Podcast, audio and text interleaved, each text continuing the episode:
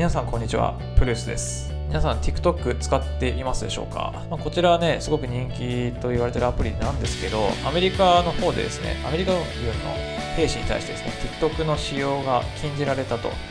ニュースが入ってまいりましたのでご紹介したいと思います。こちら参照は CNN からの情報になります。詳細についてです。米軍報道官のロビン・オチョア大佐がですね、このアプリ、TikTok のアプリはサイバー攻撃の脅威と想定されることを明らかにしました。この大佐によりますと、12月、2019年12月中旬にアメリカ米軍が兵士たちに向けて、軍務用の携帯電話、多分スマートフォンですけども、こちらでの TikTok の使用を禁じたというふうに発表しております。で、この禁じた理由についてですけども、まあ、12月16日にアメリカ国防総省によって、発表された警告があります。まあ、それによると TikTok というのは潜在的に安全保障上の脅威とみなされたということが発表されましたので、これを受けて、アメリカ国防総省内でも全職員に対しては個人情報の漏洩を防ぐためにダウンロードやアプリの使用を禁じて、かなり警戒していますね。アプリ TikTok 自体は先ほどのバイトダンスという会社が作ってリリースされた2016年から始まっているサービスですね。まあ、似てるサービスで言うと Snapchat っていう、まあ、僕が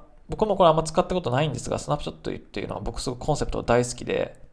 まあよく皆さんスナチャスナチャって言ってますけども、それもショートムービーを送り合って、あの、しかもその場合は動画すぐ、あの、送った動画とかがすぐに消えるっていう、TikTok はそうでもないのかなと思います。すぐに消えるわけではなさそうですけど。で、今その TikTok 自体は世界で5億人のユーザーがいるとされています。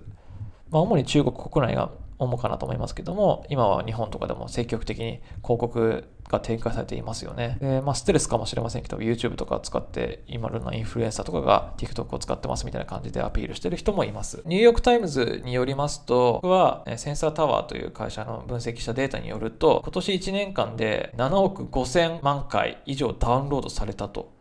いうふうに言ってます。さっき5億人のユーザーが利用してるというふうに話したんですけど、ダウンロード数で言ったら7、1年間だけで7億5000万回ダウンロードされたそうです。1年間の7億5000万回ダウンロードって、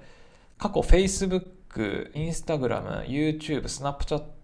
とかいう、まあ、人気のスマートフォンアプリよりもですね、数千万回ダウンロード多いそうです。なので異常な数値ですね、これ。まあ、宣伝が功を奏したのかわからないですけど、相当バズってるということです。で、このまあ異常事態を察知して、まあ、ニューヨークの民主党、えー、チャック・シューマー上院議員と、アーカンソー州の共和党議員であるトム・コットン氏がですね、2019年10月にアメリカ合衆国の国家情報長官に対して、TikTok の国家安全保障上のリスクがすごく高まっていますので気をつけてくださいというふうに提案しておりました。で、フロリダ共和党の上院議員マルコ・ルビオさんという方がいらっしゃって、この方も含む他の議員たちが、えー、TikTok がですね、香港関連のコンテンツについては検閲して削除したりとか、非公開したりとかっていうのをしていることについて、まあ、懸念を提起しておりました。TikTok, TikTok 側からも香港関連の何か画像とか、中国の安全と治安を脅かすようなものがあれば、ちょっと検閲していったということが事実としてあるようなので、まあ、それに対してやっぱ懸念をしているようです。で、まあ、なぜこの議員たちからの提案を受けたっていう流れになってしまったのか、まあ、この背景にあるのは、2019年11月に TikTok の開発会社バイトダンスの幹部がですね、アメリカ議員委員会に出席することを求められていたんですね。これ本当中国との関係大丈夫なのとか、アプリ内でのなんか違法なデータ収集と行われてないのかっていうことをアメリカ委員会側で出席してちゃんとそれを回答しろというふうに言われてたんですけど、まあ、その出席を拒否しておりました。まあ、それが引き金となってしまって、まあ、これらの上院議員の人たちをさらに怒らせる結果となりました。不信感を募らせました。まあ、もし何も問題なければね、出席してただ言え言えばいい話なんだけど、それはなぜ拒否してしまった。で、TikTok 側の説明としてなぜ拒否したのかというと、まあ、中国とのその変な関係になってないけど、まあ、今短期間の11月に求められて出席すぐしろって言われても、それに対して回答できる、議論できる承認が僕らから提供できませんというのが原因のようです。まあ、ただ、その2019年初めにですね、TikTok はアメリカで展開している中でですね、13歳未満の子供の利用者の名前とかメールアドレスとか個人情報を違法に収集していたという、で、実際にまこれは事実としてあった。で、それに対して罰金としてアメリカ側が570万ドル、まあ、約5億円ぐらいですかね、を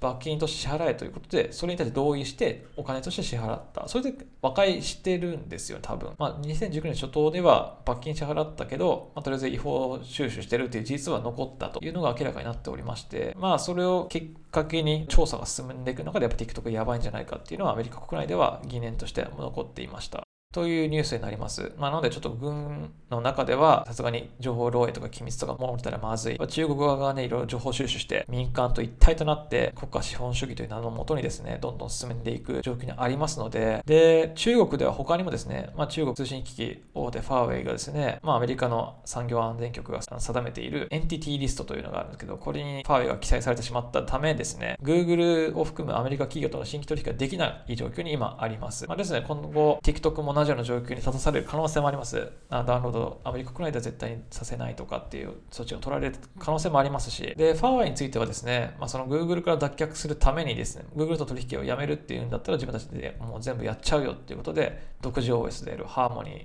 という OS がありますけども、これを発表しておりまして、脱米依存を掲げています。で、まあ、幅広いデバイスとかプラットフォームで利用できるという OS ですけども、まあ、決してこれも Android の代替というわけではありませんし、まあ、Google 依存といいますか、Google とのこう連携というのは進んでいかなければならないと思われます。まあ、でも逆にこの HarmonyOS が流行って、Google の Android を脅かす存在になってきたとすればですね、Google も HarmonyOS に対応する Gmail とか Google の、えー、Google Chrome かとかドライブとか、その Google の持ってるアプリとかをそっちの HarmonyOS に対応させるために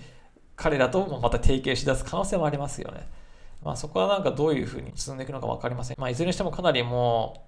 うね、主戦場グローバルでかつ中国とアメリカのバチバチの戦いでテクノロジーのどっちが勝者なのかっていうところが非常に気になるところですけどもまあこういったね、まあ、まず国からか国の存在を脅かさないために、アメリカの中国の影響力を持たせないためにですね、TikTok っていうのは非常にま狙い撃ちされました。まあでもこれだけじゃなくて多分もっと中国側からのアプリとかサービスとか、会社とかが多分どんどんアメリカに進出してくるはずです。で、これ多分アメリカだけじゃなくて日本も例外じゃないんですよね。まあ、現状今日本にそういったアプリがね、スナップチャット以外にないっていうのがな、ちょっとなかなかいい、難しいんですよね。そういったアプリがもしあればいいんだけど、まあそれに代わるアプリがもう TikTok しかないんじゃないかっていうのがちょっと難しい問題なのでね。だ日本もちょっとなんとかね、本当が本当にこれ情報搾取されてしまうんだったらね、ちゃんと守んなきゃいけないですよね。っていうことで、まあ、ちょっといろいろと中国との対応が難しい状況ではある中で、まあ、今後どういうふうに TikTok が進んでいくのか、はたまた日本からどういう対応が望まれていくべきなのか、果たして本当に TikTok が中国共産党とつながって情報収集をやっているのかというのが明るみになっていけばいいかなと。以上、プルースでした。